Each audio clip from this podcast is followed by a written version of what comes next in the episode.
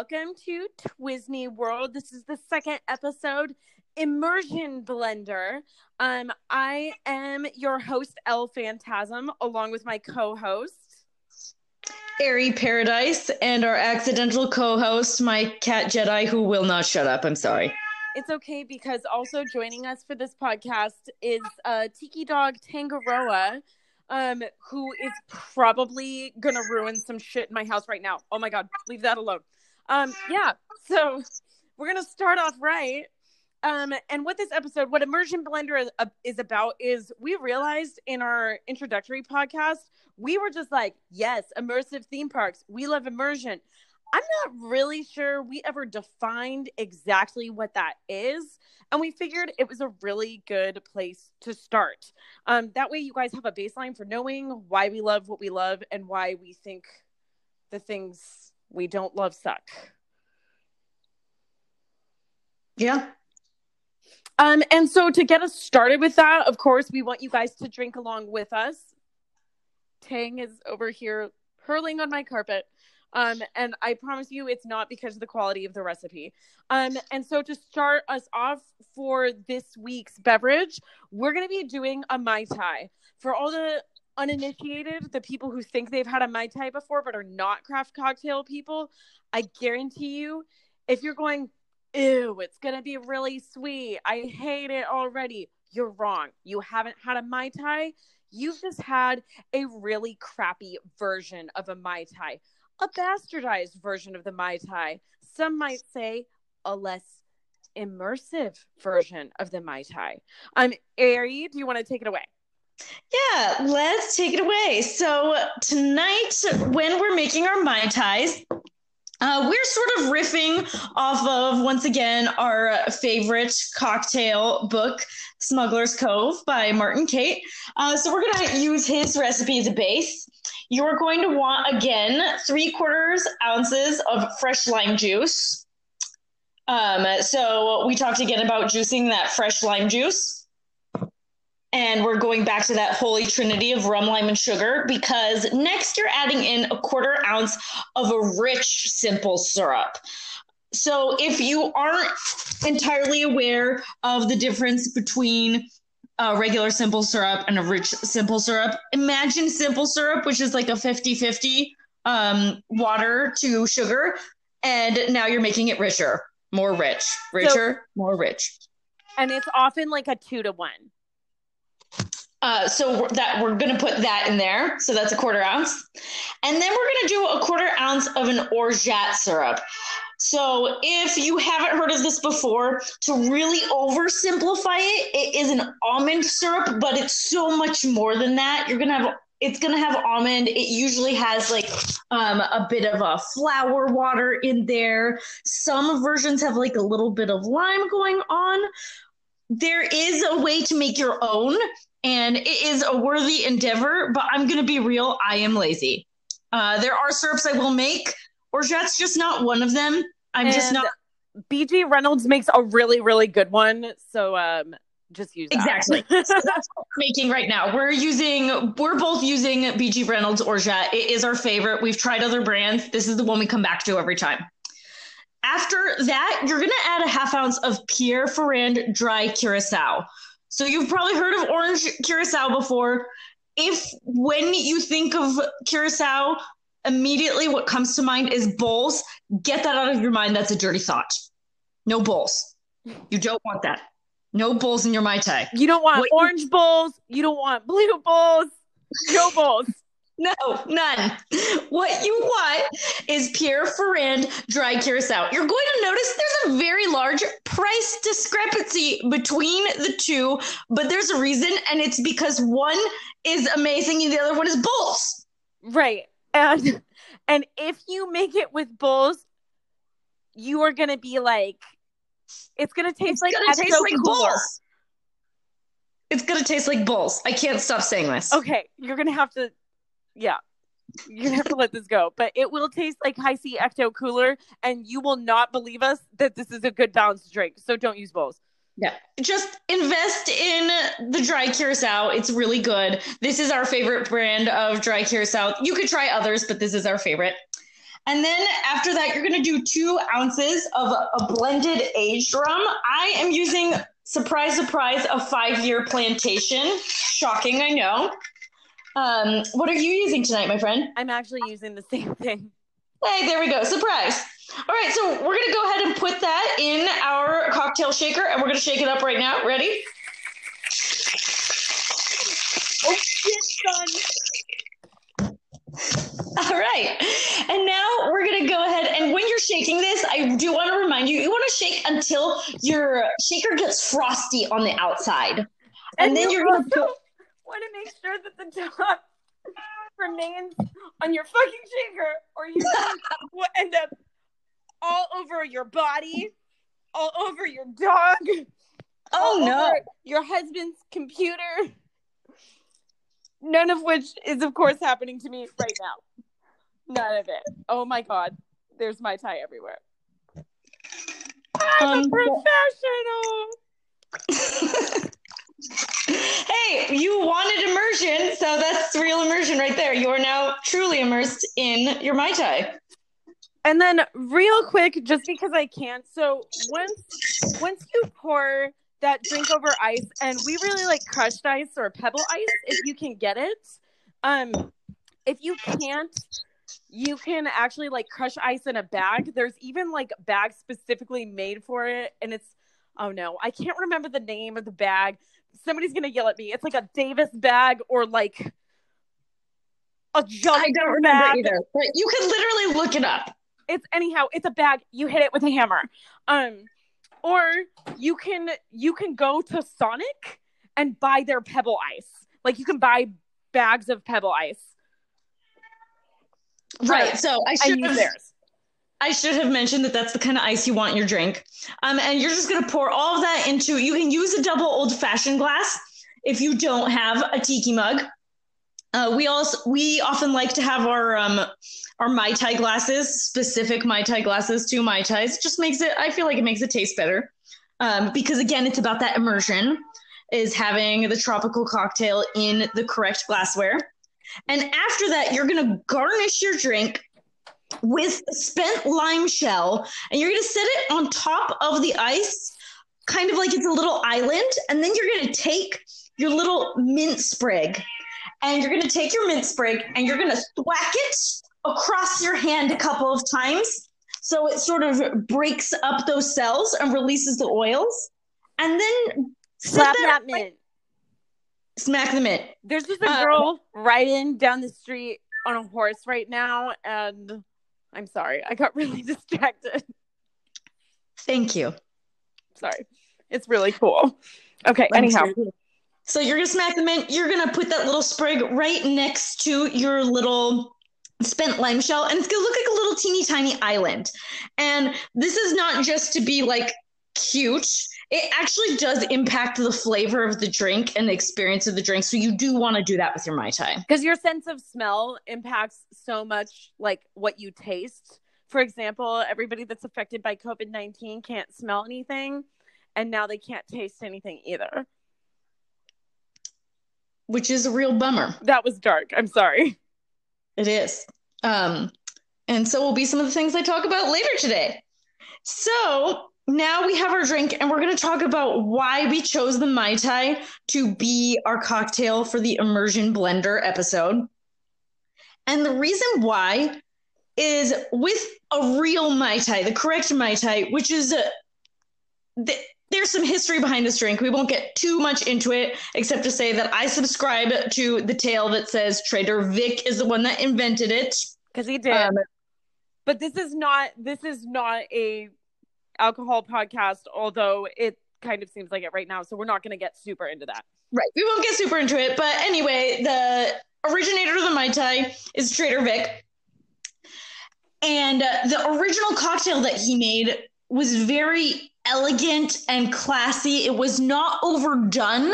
Um, it's a really seamless drink. It is not too sweet. It is a really perfectly balanced cocktail.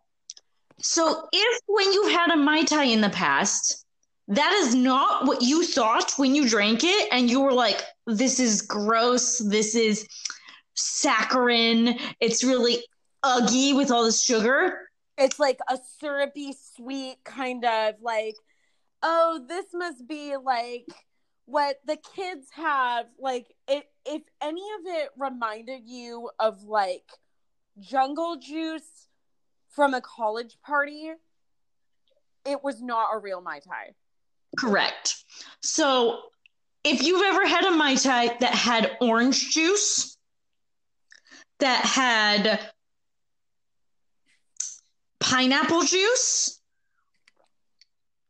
that had like a maraschino cherry or like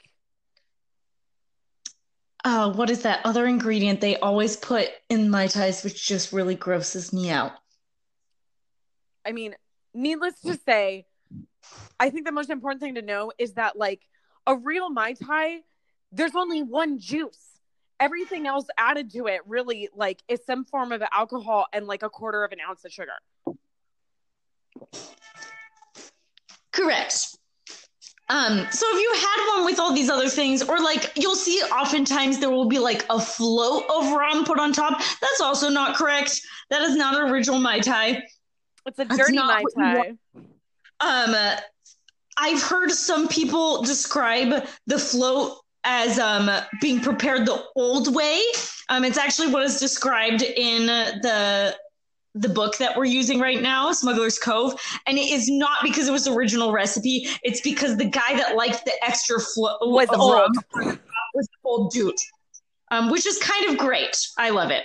Anyhow, um, I guess the point that we're trying to get down to is that a lot of when when a theme park or when any kind of an immersive environment that does something and does it well does a really really great job usually what ends up happening is people try to copy with varying levels of success what they did right, but often they try to cheap out on it. And so what you get are really weird and sometimes almost creepy versions of um what once worked really well. So I think like maybe a classic example of that is like if you've ever heard of Nara Dreamland, which was a theme oh, park yeah. in Japan that was sort of like when they tried to build a Disneyland esque park without Disney. Um, anyhow, it failed, and also it was kind of disturbing looking. Um, it's a little bit creepy. Or like if you've ever watched like one of those knockoff Disney movies that usually comes straight to DVD right after like the real animated um Disney version comes out, like it'll come out like within weeks. And it's the kind of thing where like your grandparents would be confused and they would buy it for you and be like, We got you Aladdin. Um Are you knocking shitty Aladdin I, right I'm now? actually knocking um one of our favorite direct to DVD, or it wasn't even a DVD at the time, direct to no, VHS films, uh, which we lovingly know as Shitty Aladdin. Um, which was the only movie that could calm us down after we watch something really, really scary. Watch The Exorcist, can't go to sleep, you watch Shitty Aladdin. Anyhow, we're already segueing like way we're segueing so bad, we're like the guy that rode the Segway off the cliff. Um, so to just wrap this up, the reason that we're drinking the Mai Tai tonight is a good Mai Tai makes you want to have it over and over again. You love it, you're nostalgic for it, you remember the first time you had a really good one a you might start tai, yelling at people about how good it is. Yes. Your devotion might scare them.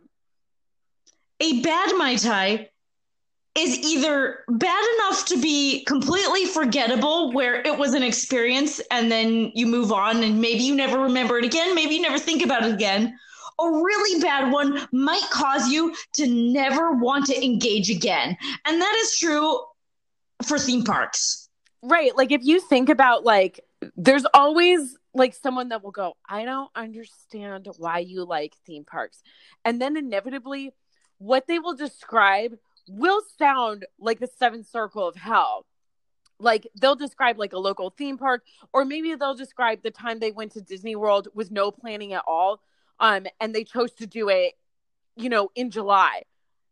Yeah, that that is going to be miserable, and you won't ever want to do it again. And so that's that's kind of what we're going to be talking about now is that the very best immersive theme parks will make you forget um that you are in a theme park. And what you will be left with are some of the best memories to last a lifetime and you will keep coming back to those places over and over again um and drawing from those memories over and over again. Exactly. Okay cool. So with that um we're gonna get ready to move into our next segment um so give us just one moment and we'll get back with you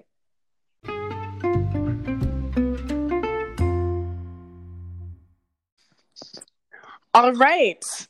So now we're going to start talking about, and this is by no means exhaustive.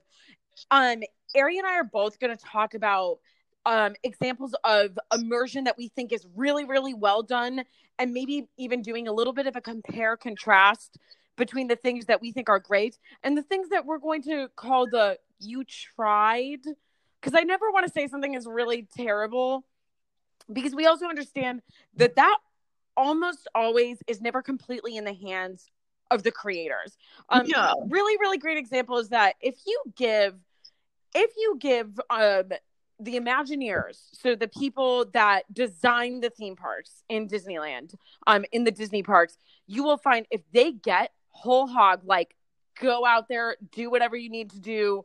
We're not going to put like a bunch of financial constraints on you. What you get is almost always across the board amazing. Where things get dicey is when all of a sudden somebody comes in and says, Hey, so what if you had to do all that, but you had to do it with 25% of the original budget? And then a lot of times they are stuck between a rock and a hard place. Um, they can make magic happen, but you can only make so much magic happen. So we're not calling them like bad immersive examples. We're going to call them the you trieds. Just imagine yeah, like, like a small wonky gold star. Tang, you yeah. better not be eating that bedding. Thank you. Thank you. Okay. Um, and so with that being said, I want to go ahead and talk about I'm gonna start. Um, I want to talk about one of the things that has always struck me as some of the best immersion um in any park and I'm gonna pick one particular one particular attraction, which is the Indiana Jones and the Temple of the Forbidden Eye attraction in Disneyland. Oh, girl, yes. Oh my god, everything about that. I still remember the first day that we went on it. Um, and this was back when it was relatively early on in the day. So when you would originally go into this attraction, they would actually the lines were so long that they would give you this little decoder card. And this card would have basically um it would have like a um an alphabet of an ancient language that they would help you decode so that you could essentially just read the walls of the attraction while you were waiting in line for like untold hours. So, yes, there was like hieroglyphics. Yes. And I just think one of the things that's so cool about that is that they were already, I mean, when was this? This was built in like the 1990s. They were already going, how can we get people involved in interactive queues? So, interactive queues, I think people look at it like, oh, that's a thing from today and smartphones and blah, blah, blah. But they were doing interactive queues back then. And I would venture to say that that was even more fun and also didn't require you to waste phone battery. They gave you the card, you read the card, you could keep it as a souvenir. Um, everything about this area. So from the time that you come in, it's the way that they do the foliage around it. Uh, they pump in this music. It's like a combination of background jungle noise, but also like 1940s like popular radio songs. So you're already in they're pulling you into the time um the time and date of Indiana Jones. So you're already part of the adventure. They're like, okay, don your pith helmet, like you are part of the adventure now. So you're winding through sort of these temple grounds. You're listening to this music, and then throughout the music they would also like interrupt it with little bulletins and the bulletins would be talking about indiana jones but it would always be a bulletin with like some lady's voice that sounded like that 1940s radio voice which i'm gonna attempt to do now and i'm gonna destroy it and be like indiana jones in the temple of doom like hang on to your hats kiddos we're gonna go find some treasure like it was that kind of a thing um And so you're like, hell yeah, we're gonna find some treasure. So you're like creeping around through this as you're looking up into this temple. So it's already exciting from the outside. It's not like you're just doing a bunch of switchbacks where you're like, hey, here's some metal railings. Here's a chain that a kid is gonna hang on and incessantly swing back and forth. There's stuff to look at.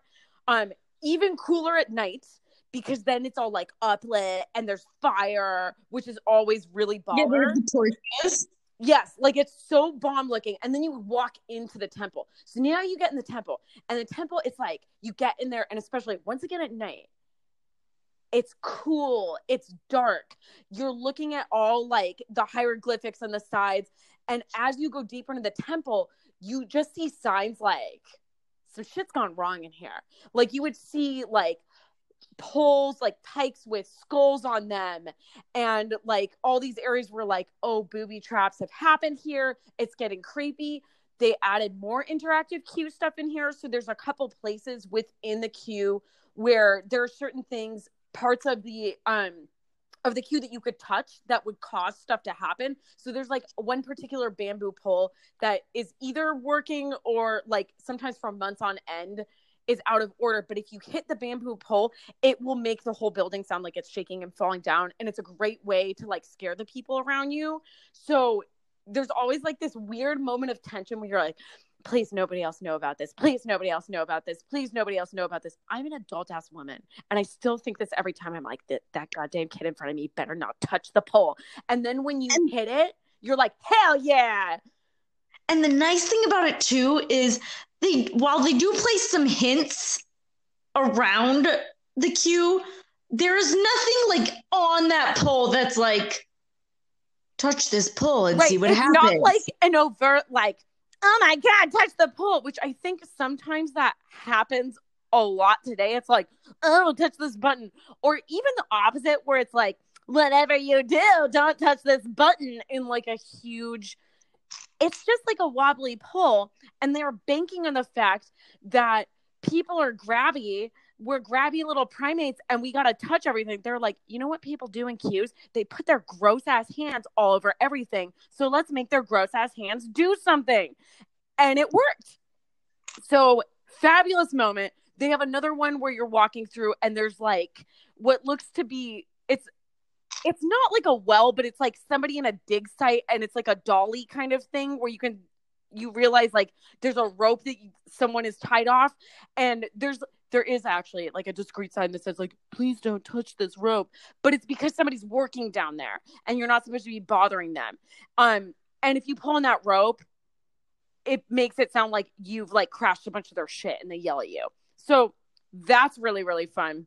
And can i give you a brief pause to say I think one of the things that makes this so clear that this is effective immersion is how many times have you gone into um, the fast pass line and been like disappointed because of how fast it moved you through the queue? Yes, that's actually a really excellent point. You're like, oh God, the fast pass is great because you ride it sooner.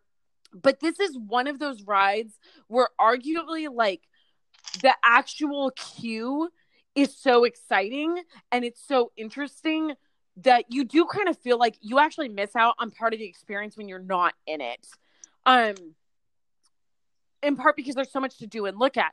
And so even like you get into a point where they do show you like the the general safety video where they do the spiel where they're like wear a seatbelt, don't be an idiot, you know, don't wear mouse ears if you don't want them to fall off the track. Um and it's done by Sallah, um, who is one of the characters in the Indiana Jones movies, which once again, that will mean like it's it's not gonna mean anything to anybody that hasn't watched the movies, but it will mean a lot to people who have. So it's just one of those nice little like, oh sweet, like it's one of those little moments. And then you actually get on the ride. So you get into the vehicles and it's an Indiana Jones Jeep. And that whole ride, like if you don't come off of that ride, it's just it's uproarious laughter the whole time. Every time I get on it, like you always notice, even adults will be like, "But I want to be the driver." The steering wheel doesn't even move. Like, but there's something about being in that position. Like people get so excited about it. Um, the whole time that you're writing through it, they're pumping the Indiana Jones soundtrack through, but they're also having like Sallah and Indy talk to you and being like, they're kind of narrating what's happening, but it's not over the top. Um, there's like nice little Easter eggs throughout it where it's like, you know, there's a part where you see a snake and you have Indy saying things like snakes i hate snakes. You're on your own. And in the movies he hates snakes. So once again like they're not beating you over the head with it but it's just so great. And I think one of the other things that I really love about this ride is that I tend to judge like, are you fully immersed? My way of judging whether or not I'm fully immersed in something is have I ever looked up at the ceiling and been like, oh God, we're in a building? Because that happens to me sometimes. Mm-hmm. Like sometimes you like look up and you're like, huh, ceiling tiles. And it like totally takes you out of it. You're like, oh Jesus. Like you just are so out of it. And I don't think I've ever looked in the ceiling, no. like up at the ceiling in this ride at all. And it's for all intents and purposes, this is a kind of old ride now. It breaks down a lot, but when it's running, it runs like it's so, so good that I think nobody looks at this ride and goes, oh, like this isn't very no. well done. This is still absolutely this is one of my fast pass choices, and it's usually among my first fast pass choices. Yes, Definitely. I mean, and there's that part where your vehicle turns onto that main huge vista where you do see like other jeeps but it's not like a line of them. And i also think that's like an important part of immersion. Like they obscure your view of the other vehicles kind of for the most part. So you're not like look at this train of vehicles. Like it would take you out of it if you were just kind of like a um like almost like a like an omni mover or a bus of like Indiana Jones vehicles, you'd be like, okay. Hey, L. Yeah. Are you talking about the part where you turn around and the music goes? Oh, yes. Oh, oh,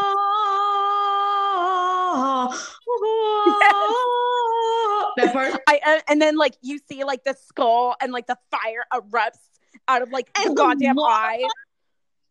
The lava. Yes. Which how they did that lava, and somebody's gonna call in and be like, it's like a backlit sheet. Don't tell me that. No, I actually don't, don't want to know. I don't know. Like That's I don't want to know that. Like also, you know what else I don't want to know? I don't want to know any secrets to close up magic. Don't tell me that no, shit. I don't want to know that. Like I like being surprised.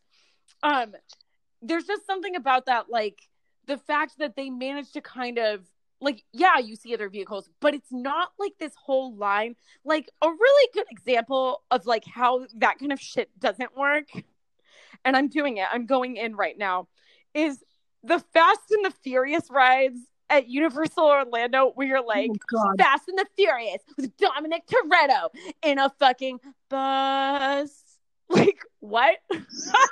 Like and it's not fast. It's not furious it's neither of those things. It's like going grandma speed, and the whole time you're like, I'm in like a four car, like giant like tour tram. Why wouldn't they just use cars for a ride they like would that? The tram. Like, why would they use a tram? It's terrible. Anyhow, um, total segue. Like, I actually sidetracked myself. I don't even know what I'm talking about. Anyhow, immersion. It's amazing um that ride there's something about it like when you get off of it you just are like you're so pumped. You're like yeah i survived that. I'm probably to go buy a hat. Why do i own this whip now? I don't want to know about your personal life. Like you come out of it and you're like i've just bought all this shit which is also another thing that i think I can generally tell something has done a good job of immersion if I buy something from it and then I get home and I'm like, what the fuck am I going to do with this? Yes. Like, really good example when I was at Tokyo Disney Sea, I bought a popcorn bucket there because like everybody had them and all the popcorn buckets were amazing. And I was like, oh my God, it's Steamboat Willie's a popcorn bucket. I need this. And when you like press down on his head, it makes a little squeaking sound. And I got home and I was like, why do I have this? Like, I've never used it again. I don't know what I'm supposed to do with it, but like when I was there, that I like I had a powerful need for it. I was like, I can't leave without this thing. And that's how I feel about like really immersive rides. You're like, I have to commemorate this, my survival. Okay. Yeah. so I waxed poetic about that one. Um, do you want to talk about one? Do you want to talk about a good immersion? I do want to take a moment to talk about some good immersion, but I think maybe before we do, should we top up our beverages? Oh, yes. All right, beverage break.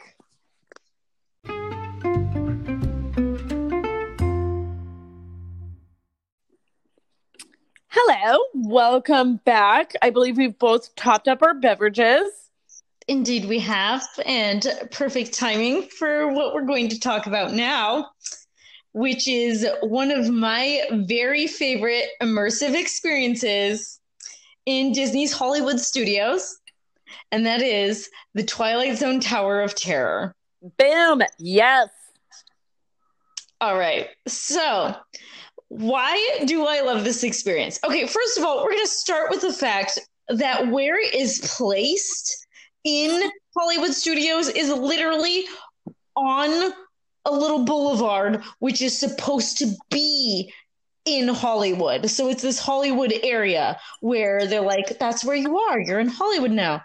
Yes, you may be in Florida, but they're saying you're on Sunset Boulevard right now. And you're not just on Sunset Boulevard, you're in Sunset Boulevard in 1939. And from the very beginning, they are doing everything in their power to convince you that not only are you in Sunset Boulevard, Hollywood, California, but you've also gone back in time to 1939. So, And the as- only thing that spoils it is the man in jorts standing in front of you. True, fair, fair.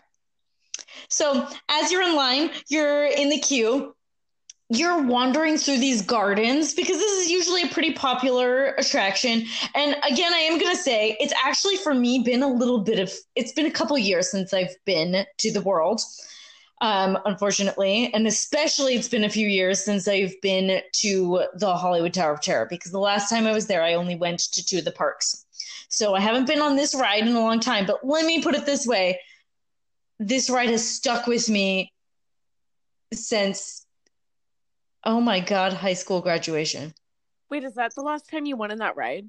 Yes. Christ.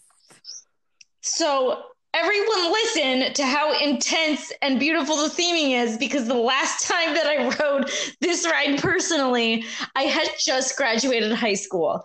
I don't know if you could tell from my pop culture references, but that was not a recent time. So you're wandering through these beautiful gardens. They're very well kept. No, They're... Say it again. they're not though. They're beautifully kept in the sense that when you look at them, you love the plants and think they're beautiful. And uh, as a person who has a black thumb, you're like, oh, these are semi alive. I feel like so okay. I'm sorry. I'm I'm busting in because I feel like I'm gonna I'm gonna slightly argue with you. Oh, I feel like what you really mean is they were beautifully cast. That's correct. Thank you. Thank you. Yes. So you look at something, and when you're, thank you for saying it that way. When you're looking at it, you're looking at something that obviously somebody cared about at one point. Yes, You look at it exactly. and it has the sense that somebody gave a shit, and whoever that person is, they're gone now. Um, and you're wandering through. They usually have like little misters going on in there because it's hot as hell in Florida. But for some reason, the misters really work for me because the, I don't know, it gets like a little foggy, and so then it ends up actually kind of making it seem a little spooky.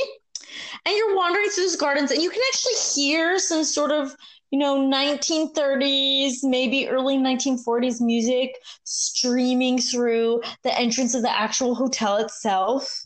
Um, the area is sort of weirdly calm and the way that they have put everything together you do feel sort of separate from the rest of the property. So you're really getting enveloped and the only thing in front of you is this ginormous hotel so then you wend your way. And again, you'll notice that we're talking a lot about how people are doing cues because when an experience is really immersive, it doesn't start when you put on your seatbelt. It starts when you decide that this is an attraction that you will be experiencing and you get in the line. Right. Like this, and this is one of the things that separates theme parks from amusement parks is that yes. the best theme parks it is more than just like you wind your way through the line here's some metal barriers and there's a man yelling at you saying even if there's only three of you you have to walk all the way through the line and you can't do that thing where you dip under um in a really really well done immersive environment like you kind of want to walk through that line spoiler alert like basically any of the wizarding world of harry potter rides are really great examples of like things where you're like oh no like a fast like one of like the front of the line passes you almost don't want. Which is totally continue. the case for me on this ride. Mm-hmm. So then you're going through and you get into the actual hotel, and there's all of this like gorgeous ephemera that tells you something happened here. And if I stare at it long enough and if I examine all these little pieces, I'm gonna maybe start to piece together what happened and when. So there's like spider webs coming down off of pianos. Maybe there's a piano, and I just make it head. I don't know. This has been a lot of effing years since. Either way, it seems like the kind of hotel that would have a piano. Um, there's like, if I remember correctly, tell me if I'm wrong, Elle. There are um, like cocktails that have been abandoned like it basically it looks like something happened where people left like a decadent resort in the middle of something. Like stuff was happening at the moment and it wasn't like you guys have this much time to leave. It was you're in the middle of doing something and now it's over. Yes. It's beautiful. So you're winding through that and then you eventually get to this point where a group of the people that you're in line with are ushered into a library. And then all of a sudden the doors shut on you and you're all in this library together. And then there's lightning and thunder. Oh my God. It gets yes. really dark. I know. And then a little old fashioned TV comes on and there's Rod Serling. Did you ever okay when like that little TV pops on? Was there like a little part of you that was like, I might pee a little? Because every time, like, I always get like this like frisson, like where the hair on the back of my neck would stand up. Oh, girl, every time like that. And I think it's like the height of immersion that there's this moment where it could be like freaking 95 degrees with like a hundred percent humidity outside, and you're like, it's definitely raining at midnight outside. Like, oh, you totally believe it. Yeah. You totally believe it's dark in there. You think it's raining. You think it's thunder, it's lightning. Consider this if you will. So, Rod Serling starts to tell you that you are now visiting this beautiful hotel where once upon a time on a gloomy Halloween night in 1939, there were these hotel patrons that were riding the elevator. A storm strikes the building, lightning strikes it as they're in this elevator, and boom, those people are never seen again. And the hotel ends up being abandoned because of the scandal. And then he says, You're now going to replicate that experience, but we're going to put you in the service elevator. Anyway, have a great time. I like. So, there's something about that detail where they're like, "We won't even put you in the nice elevator." But like, we, you know, it turns out there's one shitty elevator for all of you bitches, which also works out because like they're like, you're in a fancy fucking hotel, and then how do they get you to believe like we're gonna herd you into like a like ride vehicle that's also like a fancy hotel when like a fancy hotel elevator, which are usually like classy and cute, and like have like a bellman that rides with you. Like, how it's do they so brilliant. that? So instead, they're like, "Yeah, we put you in a shithouse elevator." And you're like, oh yeah, okay. Like that they're like, we're putting you in the gross, undecorated large elevator meant for ginormous luggage. Have fun. Yes, like you are now ginormous luggage. Get in. So once they put you out of that, usually if you have never ridden this ride before, you think you are now about to go inside the ride. You're like, all right, now it happens. And then the ride is like, just kidding. You actually have like half an hour more of wending your way through lines. Now, is it possible that that line amount has changed since the millions of years that have been since I actually have ridden this attraction? Yes. Yeah, it's more like 15 minutes now, but you know. Right. As you're going through here, now it's changed from this beautiful, decadent, like 1930s, glorious, like old Hollywood, and now you're in a boiler like, room a boiler room, a literal boiler room. It's dark. There's like purple and red light. There's like dripping noises. There's grinding noises. And you're like, is something actually wrong with this ride? Because like low key, is there like a way to for me to get out of this without looking like I'm buying into it? Which is a great sign. Like if you're really starting to be like, I think something actually might be wrong with this ride, then it means the Imagineers have done their job right. Yes. So you're wending your way through, and uh, as you get up to the actual elevators, they're going to line you up according to where you'll be sitting in the elevator. There's little spots for you to watch and spots for you to stand. And you can actually see the little arrow that shows what floor the elevator that you're waiting for is on. And if you watch it long enough, you will notice when it starts falling rapidly, which, you know, is another great Peter Pan's moment for anybody who hasn't been on the ride yet. And also, I think this is one of those things that speaks to like, that's great Imagineering. That's not a necessary detail. They didn't have to do that. But like, the impact of the fact that they did, I mean, the last time you rode it, you were in high school and you still remember it. Yeah. I mean, I had just graduated high school. Thank you. All right. Sorry. Yeah, but still, same.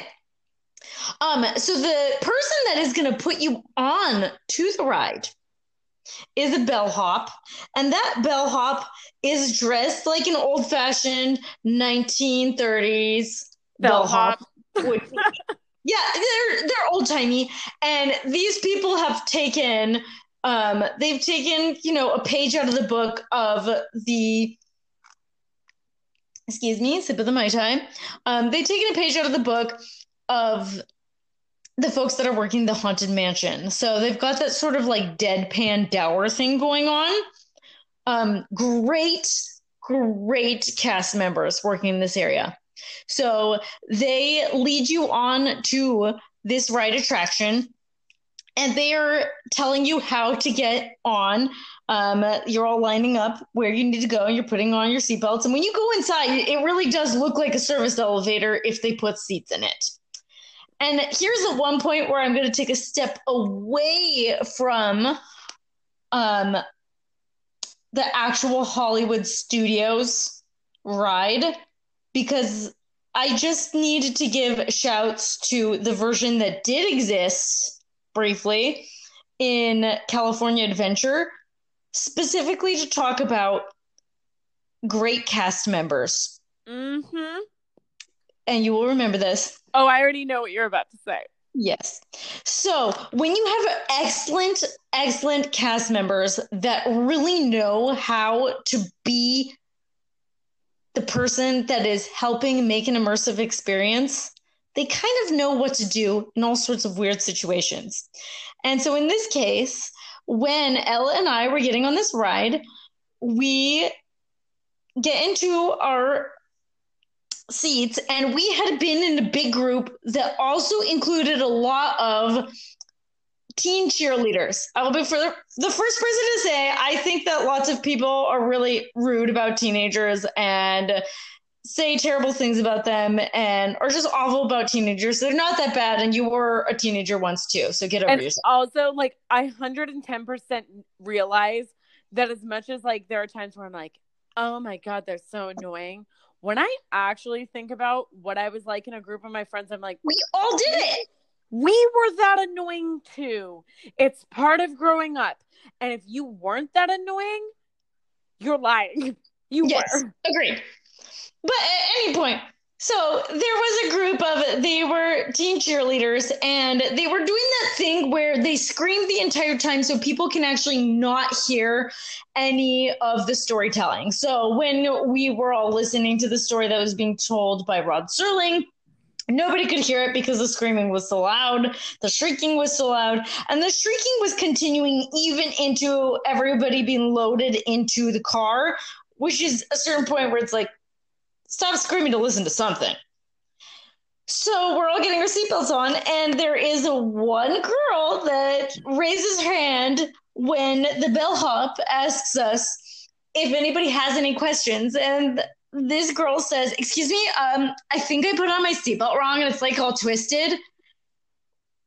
And as the doors to the ride started to close, the bellhop looked her dead in the eyes and said, I don't care. and then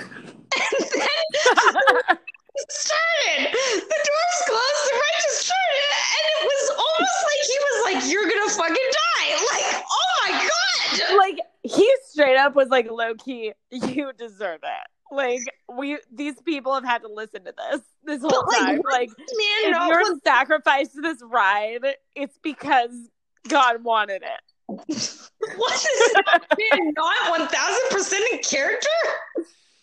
Like I laughed, Everyone laughed. except for probably that girl. But Probably. Give that man a raise. give that man an Oscar. Yes, it was fantastic. So anyway, we're going back to the world.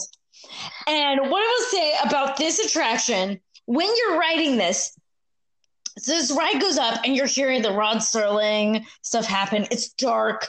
The doors will suddenly open and you'll see this scene like the creepy little figures of the people that disappeared in the 1930s. And it's telling you like you know these are the people who disappeared and uh, what's going to happen to you and the doors close again and your ride goes up suddenly again and then what the hell?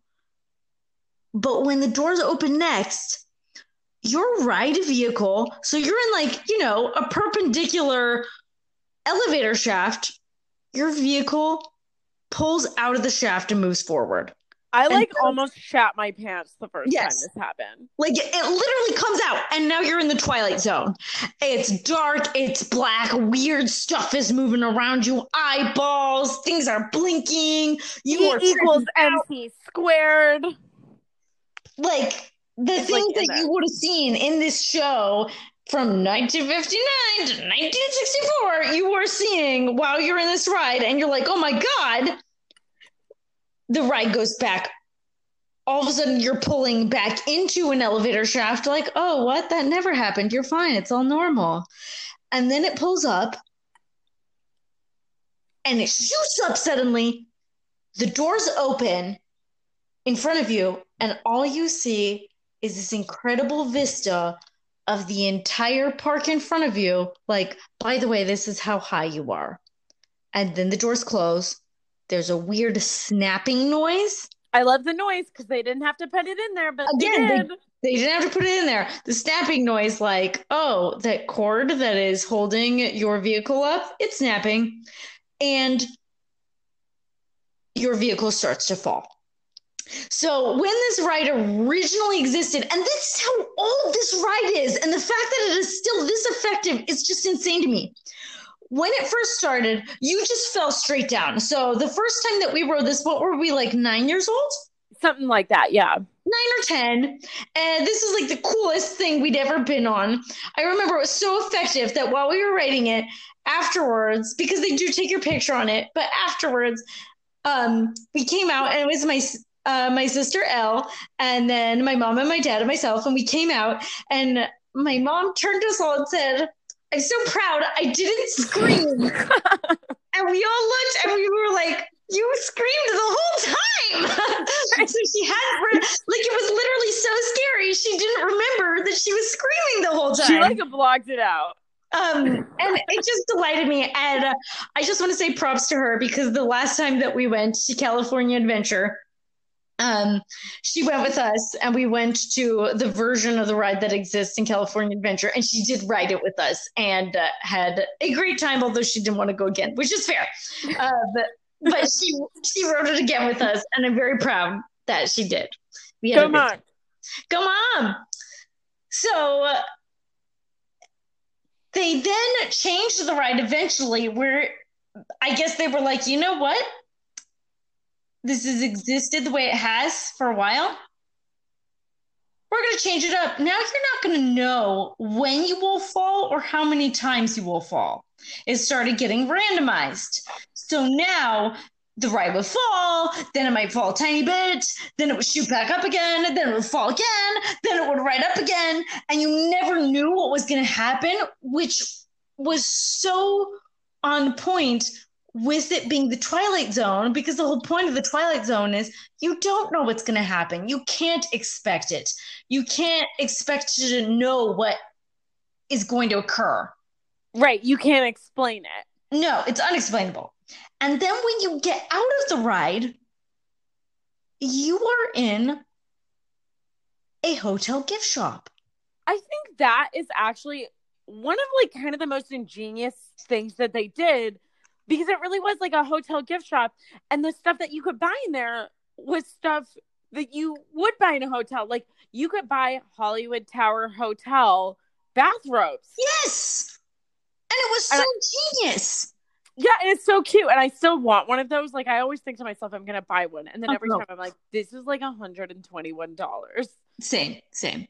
But you could buy you could buy almost anything that you could actually buy at a real hotel gift shop.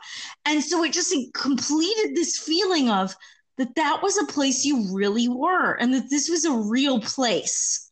Well, and I remember like, and I feel like we still talk about this. Like, I want them like we always talked about like oh my gosh i wish they would do like an event there where oh, like oh, you would do cocktails like in there like i would pay for that like today sign me up. I don't even care how much it is. Like I would pay for it right now. Or even like if they made a hotel, honest to God, Disney, get on this. Yes. Make a freaking actual like hotel that is themed like this. Like make one of your hotels like it's creepy and haunted. How much money will you? I know that they're doing like the theme Star Wars hotel, and I am thrilled about that. As like a person that's a, like a huge Star Wars fanatic, I am thrilled about that. How much would you pay for one where it was like the Hollywood Tower, Tower Hotel and you were staying there? Look, girl, I have a cat named Jedi. I would probably go to this Hollywood hotel before that. Yes. Like that would be so fun. And instead they were like, hey, what if we like themed this hotel on a Riviera, but like not any particular one? Like just all of them. Come on. Like all of them and also like the theme is just like millennials. Like we don't even have a lobby because lobbies are for bitches. I'm sorry. The second mai tai has hit me hard and i'm getting salty. But i am saying like I mean, do a cocktail book that is just here are the cocktails that were served at the Hollywood Tower Hotel before this the is night. The lemon drop. Oh snap! right, right, okay, yeah. Oh God, I want that to happen. Like hire us, but also we really like our jobs. We so. love our jobs, Disney, but um, we would make incredible consultants. Yes, that's my dream. Consult me. Consult us because we have some we have some ideas. And yes, we're the only people that have some ideas. the only people. I mean, but like, how many twins have some ideas? I'm saying this is literally two for the price of one, right there. There we go. Wait, what do you mean? Price of one? No, like pay a separate. Two for the price of two. Yes. um, is there anything else you wanted to say about uh the Hollywood Tower Hotel? No, I think that that's gonna do it for the description that I have of why this is beautifully immersive and I deeply love it. Although, don't watch that movie.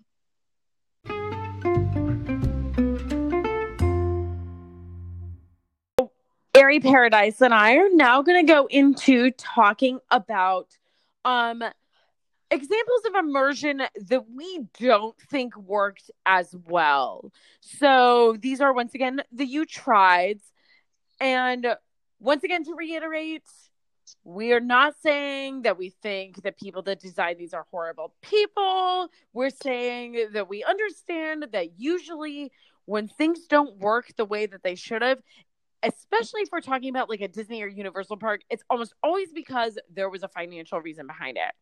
Um, and so the one that I'm going to talk about, and this this pains me, you guys, this pains me. I'm going to talk about the Incredicoaster in Disney California Adventure. So, a little bit of background. I'm not going to go too deeply into this because I'm sure we're actually going to talk about this as a whole in another episode. But California Adventure has always been sort of like the redheaded stepchild in terms of theme parks in the Disneyland resort. Um, when it opened, it didn't quite have the the money behind it that it was supposed to. Thank you, Disneyland Paris.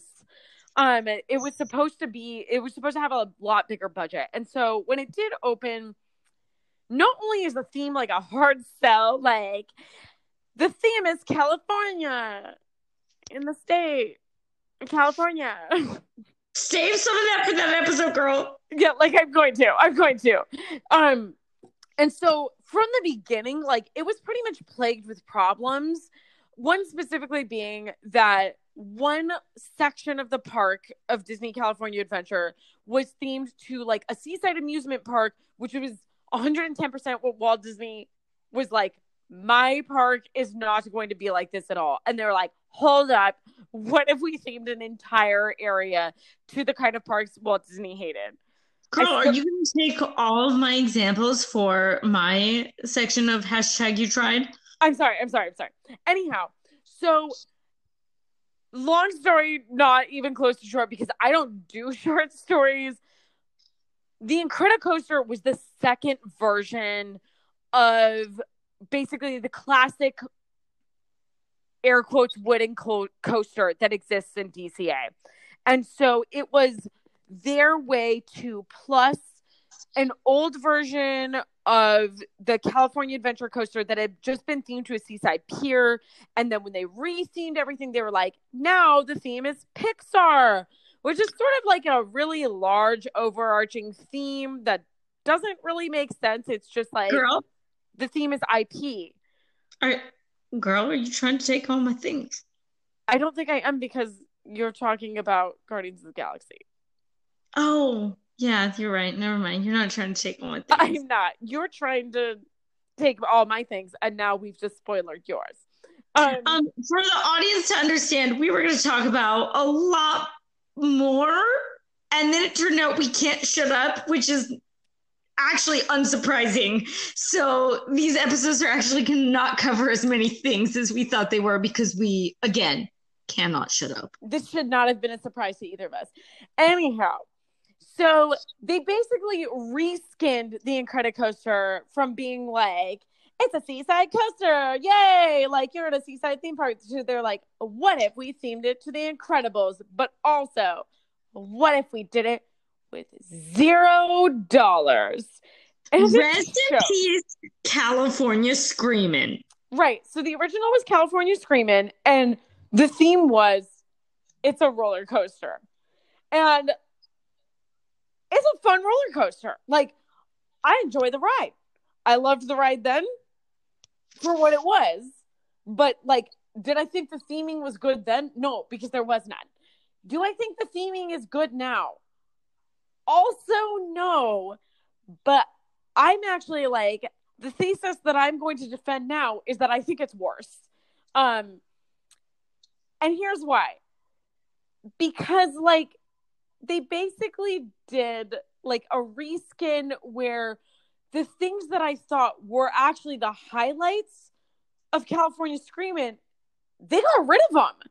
And so the best part of that ride, they were like, here's some static figures in them. So when you ride it, now there's like this theme essentially what it is is Jack Jack, which is the baby from the Incredibles. He's escaped and you're chasing him. If you're afraid of roller coasters, you you have no fucking clue this is happening because you're too busy being like, oh God, it's happening. So you're already not paying attention. And so what it is is a bunch of voiceovers of Incredibles characters in your ears while you ride like an old timey wooden roller coaster that also has loops. So it's not actually old timey. But what happens is they're also like, what if we put in like some static characters so they don't move or anything in certain parts of the ride? But in order to do that, they had to actually cover sections of the ride where you would often get beautiful views of the park. And this is especially true at night. Like at night, you would see all the neon, it would be beautiful. And so now you'll go over these hills and it would be like, here's like a weirdly gross, stretched out version of Mrs. Incredible where she's like, she's all stretchy, but also she's not actually moving. It's just like, it's a static like plastic figurine. Yeah, like a so it's like plastic sculpture. A plastic sculpture where they're like, here's some light, but in like a darkened black tube, which also looks like ass from the outside. So it looks bad from the outside. And so when you're cresting these huge hills, you crest this huge hill and you see nothing from the inside except for this static figure. And it's like, oh, grab Jack Jack. Like, wow. Great theming, everyone. You really got me. And so and the voice is coming from like the speakers in your car. Yes.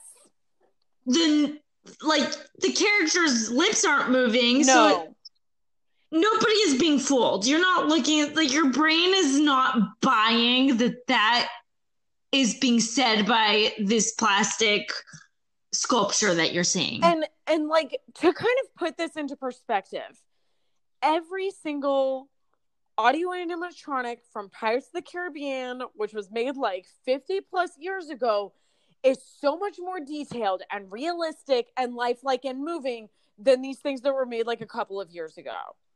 So it really does just come across like they did the least. People are like, what's the easiest thing we could theme this to? And people are like, people love the Incredibles. They love the ass of Mrs. Incredible. Get that in there. Um, and that was it. And so, like, the most immersive, if you can even call it, part of it is at the very end, there's like this very half ass, like, mid century house at the end, which is my favorite part. That's my favorite part too, girl. So like as you're like coming back into the station, there's like this little like mid-century house that you kind of drive by that's got Jack Jack in it. Um but like the whole experience every time is you kind of go, why'd they even bother? Because truly the best parts of the entire ride, which are those amazing views at the crest of those hills, those are gone now. You can't even see them. And so they added theming, but like truly, I believe at the cost of the entire experience. And so what you get are like kind of these cheap overlays. And it just reminds me very much of like a sort of like, I don't even want to say Six Flags experience because like I've had actually like more immersive experiences. Sometimes it's Six Flags. This is just like it's almost like local theme park style. It just you just can kind of tell they were like somebody was like put the hammer down. You got to theme this to Pixar and also we have no money. And so they did it. And you can really tell this is what happens when like the theme is shitty. When the theme is like IP, this is what happens they themed an entire Especially land to like IP after the fact. Right. Like you can't be like the theme is the entire body of work of an entire studio. because like not even Disneyland is that. Like they hone in on certain they're like in this area adventure happens. In this area this is the future. In this area this is Frontierland. That makes sense. They weren't like the theme is every work Walt Disney has ever made. And so like I'm I mean this is kind of a short explanation but it's really because there's not much more to say about it. Like is the ride still fun? Like, do I still ride it? Yeah, because I really like roller coasters, and yeah, I actually love The Incredibles. Um, I think that is, I think both Incredibles movies are actually really, really good. Um, and I love. I'm a person that loves mid-century modern architecture and style, and so those movies were really like kind of touched a nerve in me because those are things that I enjoy and I think that's partially why it's so disappointing because like when you see like the first Incredibles movie is actually a great example.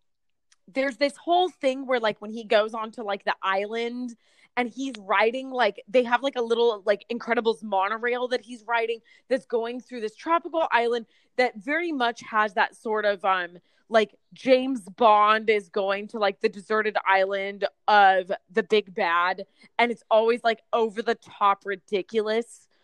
It has that kind of style to it. And so when you see that in the movie, you go, that's a ride I want to ride. And then this is what you get. It's really disappointing because you also know what Disney is capable of and they just didn't do it. Like they didn't deliver it. And I and it's because like they're like financially we can't. And I just wish then they hadn't touched it.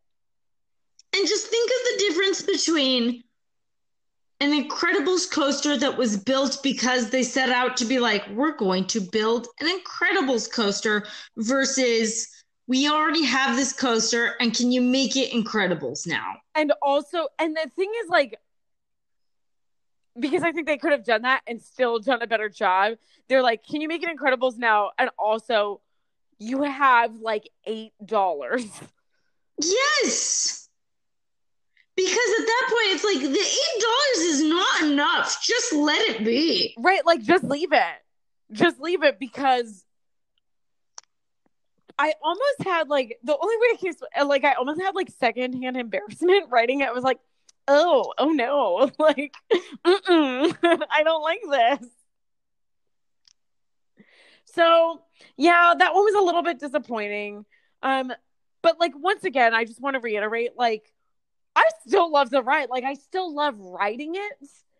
Like a bad day at Disney is still like a better day than almost any other day. It's Agreed. just that like when you know that the same company is capable of having made a ride in like 1994 that's a million times more immersive. I mean, hell, to have made a ride in like the 1950s that was a million times more immersive than this, it's really hard to give them a pass on crap like that. 1000% agreed. Thank you for coming to my TED Talk. All right, so the next thing we are going to talk about um, is your you tried, um, and we will catch you guys all in a minute. Stick with us.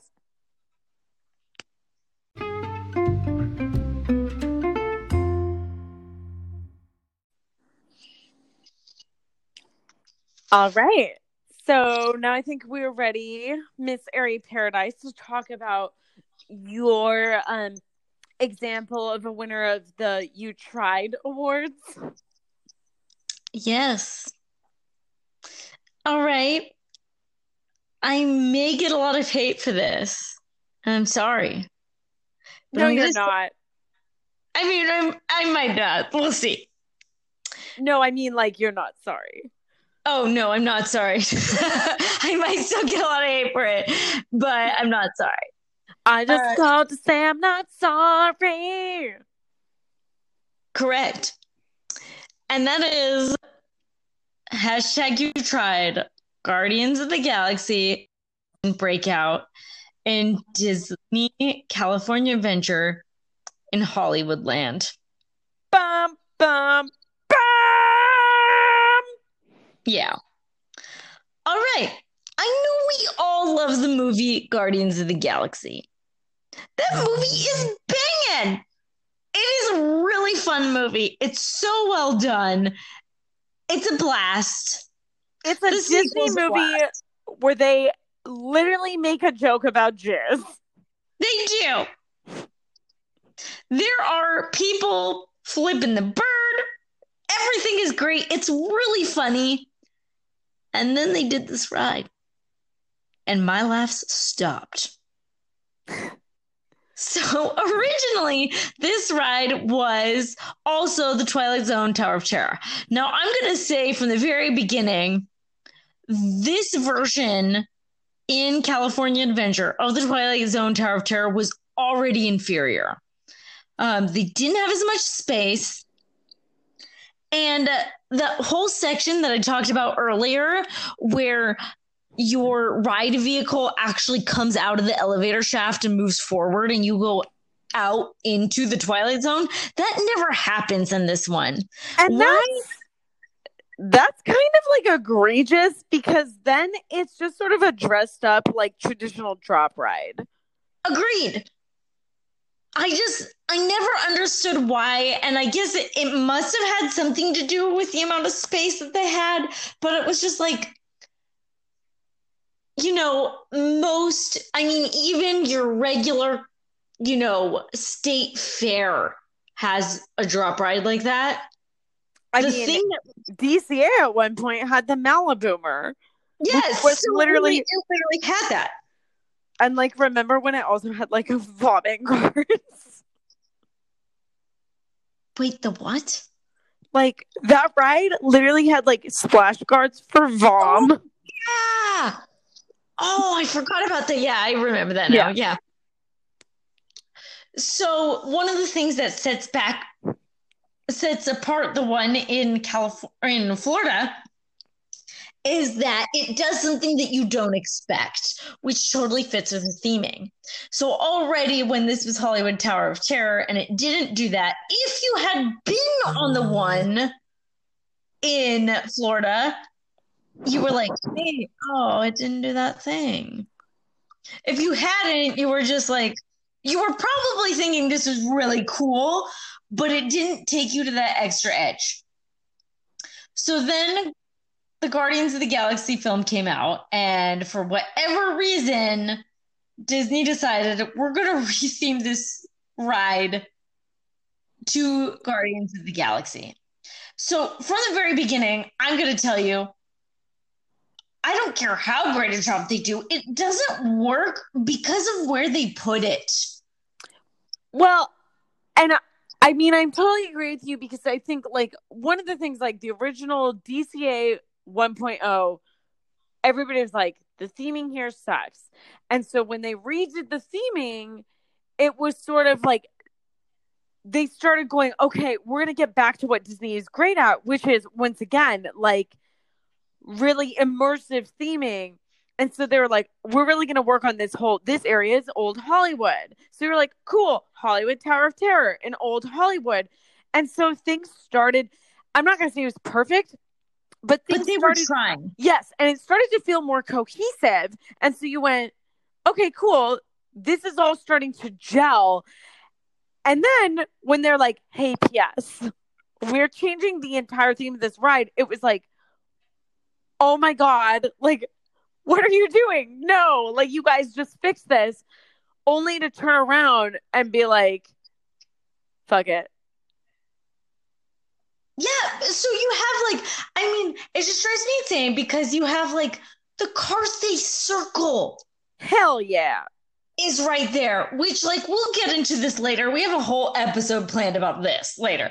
But you have the Carthay Circle right there, which is this incredible example of beautiful theming where they were very serious about the time and the place that you're at. Like, And you go you in there and you forget you're in a theme park. You absolutely forget you're in a theme park. Just saying, if you ever need a break but you can't go back to your hotel, you could get a couple drinks at Carthay Circle. You stay there for a couple of hours, you will be refreshed as hell. You will be fine. You'll also be drunk as hell. So. I mean, yeah, but like, what is this podcast about? yeah, like being immersively themed and also being pickled.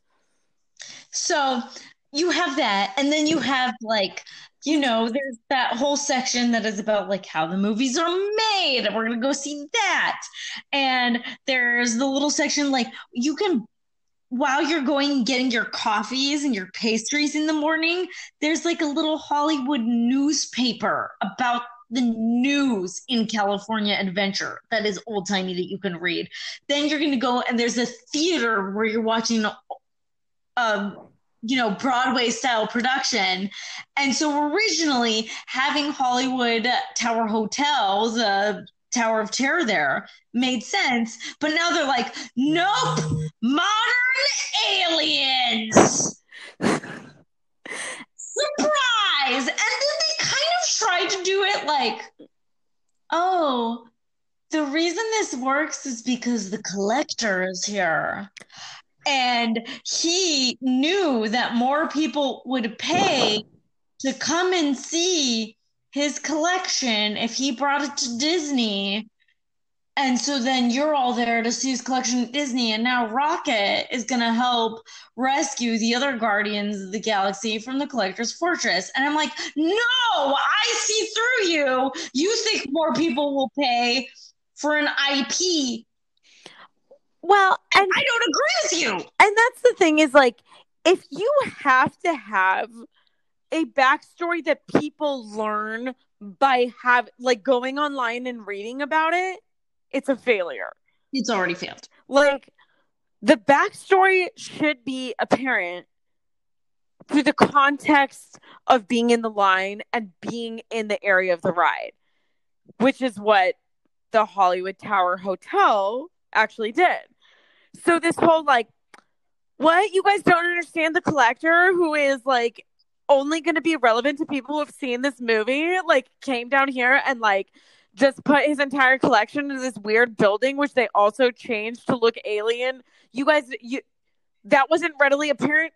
No, it was not and readily me, apparent. And let me remind people, as I am talking about, remember again that the last time I rode the sister version and the original version of this attraction attraction. Oh my god, of this attraction in Florida. Hello, my ties. The internet was not like it was now. So I couldn't like go Google and be like, I didn't understand my experience in the Hollywood Tower Hotel. Let me Google it and understand the backstory. You could not do that. That wasn't a thing you could do the same way. So I literally understood and remembered the backstory from my high school experience. And a lot of my memories are really from my experience as a nine year old from just riding the ride. So now I think when I last rode this attraction, what was it like? Octo- was it October of last? No, October two years ago, right? Yes. Okay, so October two years ago is when we read this. Now I'll give them this. What is kind of fun about what they've done with this ride is that if you go during their Halloween time, they they have two versions. So you have Guardians of the Galaxy Mission Breakout, and then if you're in the Halloween time, there's also Guardians of the Galaxy um was it called like after dark it's like monsters after dark. Dark. So they have two different versions. That's kind of fun. However when you go in the ride and you actually ride this attraction i mean is it fun that they have like the fun soundtrack that guardians of the galaxy has that everybody loves? Yes but also can you hear shit? No. You well, can't hear anything. I can't hear what rocket is saying I'm missing the entire story. I'm still not entirely sure what is happening. The music is loud, the screaming is loud, and yet somehow between all of those things, what isn't loud enough is what the characters are saying to me to explain mm-hmm. what's happening. I think that's a really great point. Like in the in the previous uh, ride, you understood the storyline, also because they're able to tell it in brief moments. And in this, there's like a bunch of character dialogue on screens. And the reality is, we've written it a couple of times. I can tell you one line of dialogue from it. I, I can't tell you what the plot is at all. it's mostly like the characters screaming at each other and screaming at you but you have no clue what's going on and here's one thing i'll say is like once again do we both think this is fun yeah it's a fun ride like oh yeah I, I'll ride it. and like the audio animatronic of rocket from the room like the pre-show room is so good Oh, It he's is- great. it is fabulous. Like it's such a good audio animatronic, but that's like one of the things that almost rankles more about it is it's like here's the skill set people have and yet like when you put it all together this still doesn't work. Like this ride does not work. And let me harken back to one of the things you mentioned too, is that I think one of the things that drives me insane is that you had that audio animatronic, and then what are the things that are telling this story every time that your elevator doors open? It screams. And I don't care what experience I've had yet. Every time an attraction relies on screens to tell me a story instead of practical effects, my brain is going, oh, and this part's not real. Now, are there rides I think that use screens in a limited way to extremely effective means? Oh, yeah. And we'll get into those later. But this is not one of them every time that those doors open, you see another screen, and this stuff just so looks, it doesn't look real. You're looking at it and you're going, oh, it's another screen. I'm watching a little movie.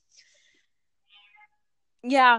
Just every time I'm writing it, I'm looking at it and going, this reminds me of the Florida version where your cart was actually moving into three dimensions and stuff was moving around you that was also in three dimensions, which this ride has never and will never do. And yet somehow the screens actually made it even less immersive than the previous version.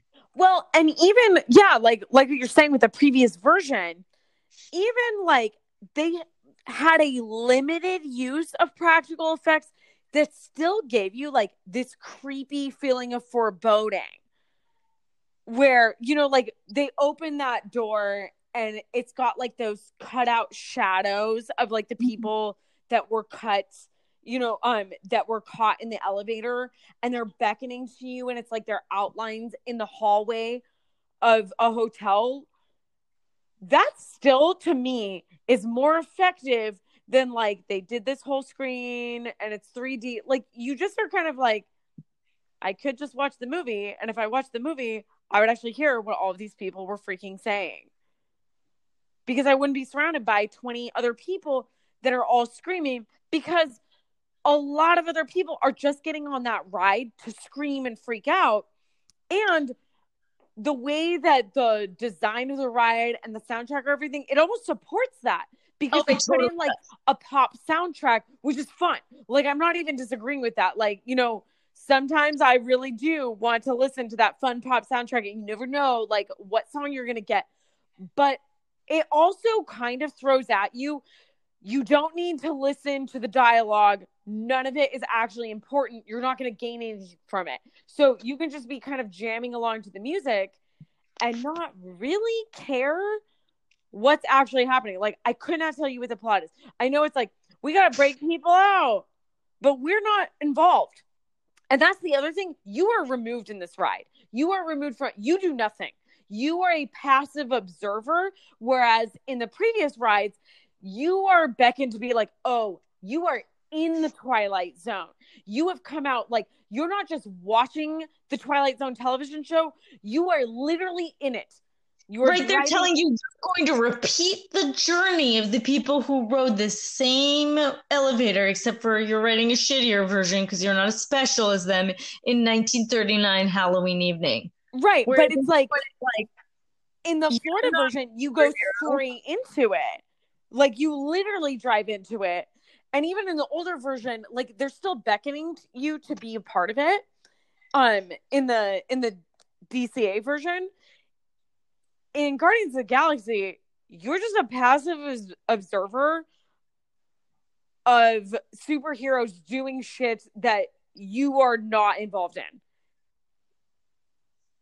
Completely agreed, which is again why I chose this version for my hashtag you tried. And like when you come out of it, like remember how I could stop talking about the Florida um version of the gift shop. Yeah. I have no idea what's in the gift shop here. I don't No. know. I don't care. Yeah, and I think that once again harkens back. The best immersion will make you buy shit that you're like, why did I fucking buy this? And this, Yeah. I'm like, like I even love the movies. I love the Guardians of the Galaxy's movies. I'm not gonna lie. One time I bought like a particular leather jacket in Target. It wasn't leather, it's Target. Um, but I bought a jacket because I was like, this looks like Quill's jacket. And I was like, oh god, Oh, I hate same. myself. Um, but there was nothing like that in the ride that made me go, oh, I need to buy something to commemorate this. Like mostly when I walk out of that ride, this is like I don't want to commemorate like that sound where it's like in your ear where you're like standing too close to the woofer, but in this case, it's just you're sitting too close to like the screaming hordes of teenagers that decided to just only scream throughout the entire ride, which bless them. I understand it. I'm not really judging because if I was really judging, I would have to also judge myself from several years ago because I know I did that. We all did that. It's it's part of a developmental stage. Part of your developmental stage is being obnoxious in theme park and feeling like it is your life story and everybody's deeply involved in what you are doing. Like I I know I felt like that. So I'm not judging. I'm just saying like I don't want to commemorate that in a souvenir. And I feel like for whatever reason, the um the Twilight Zone Tower of Terror theme commanded a little bit more respect. Yeah, people, it's almost like you hear about those teachers where like they figure out if you freaking whisper, Yes. everybody shuts up because they want to know why you're whispering. Yes. Whereas this is just like loud rock music. So everyone's like, oh, I'm going to be loud with the rock music. Yes. So the answer is no one actually, I mean, maybe someone out there knows what's actually happening. I don't. yeah, call in. Let us know if you guys know what any of those people are actually saying. Let us know. And I'm actually, I would be thrilled for someone to call in and be like, you guys are wrong and this is way better. Actually, yeah. Like we really want someone um like and right now we do not currently have a podcast email. We don't have um a podcast Instagram. So if you want to contact us with any of this stuff, you can Instagram me at Molokaiyote. Um it's M O L O K A I Y O T or Y O T E, yeah. Or you can uh you can contact Airy Paradise at Bark dot keeping.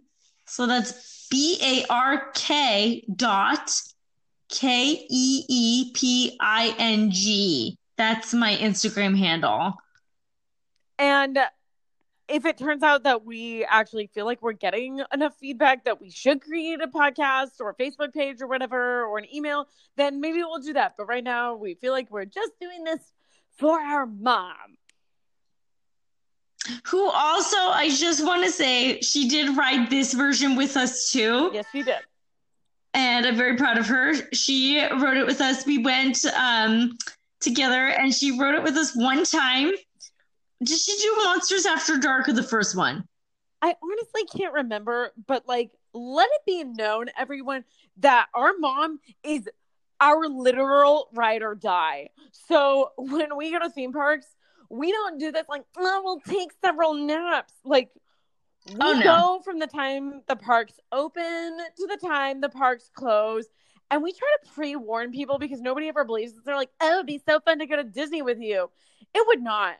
You probably will hate us. Like, unless you two are like us. My own husband is like, I'll kill you. Like, I'll kill you in your sleep.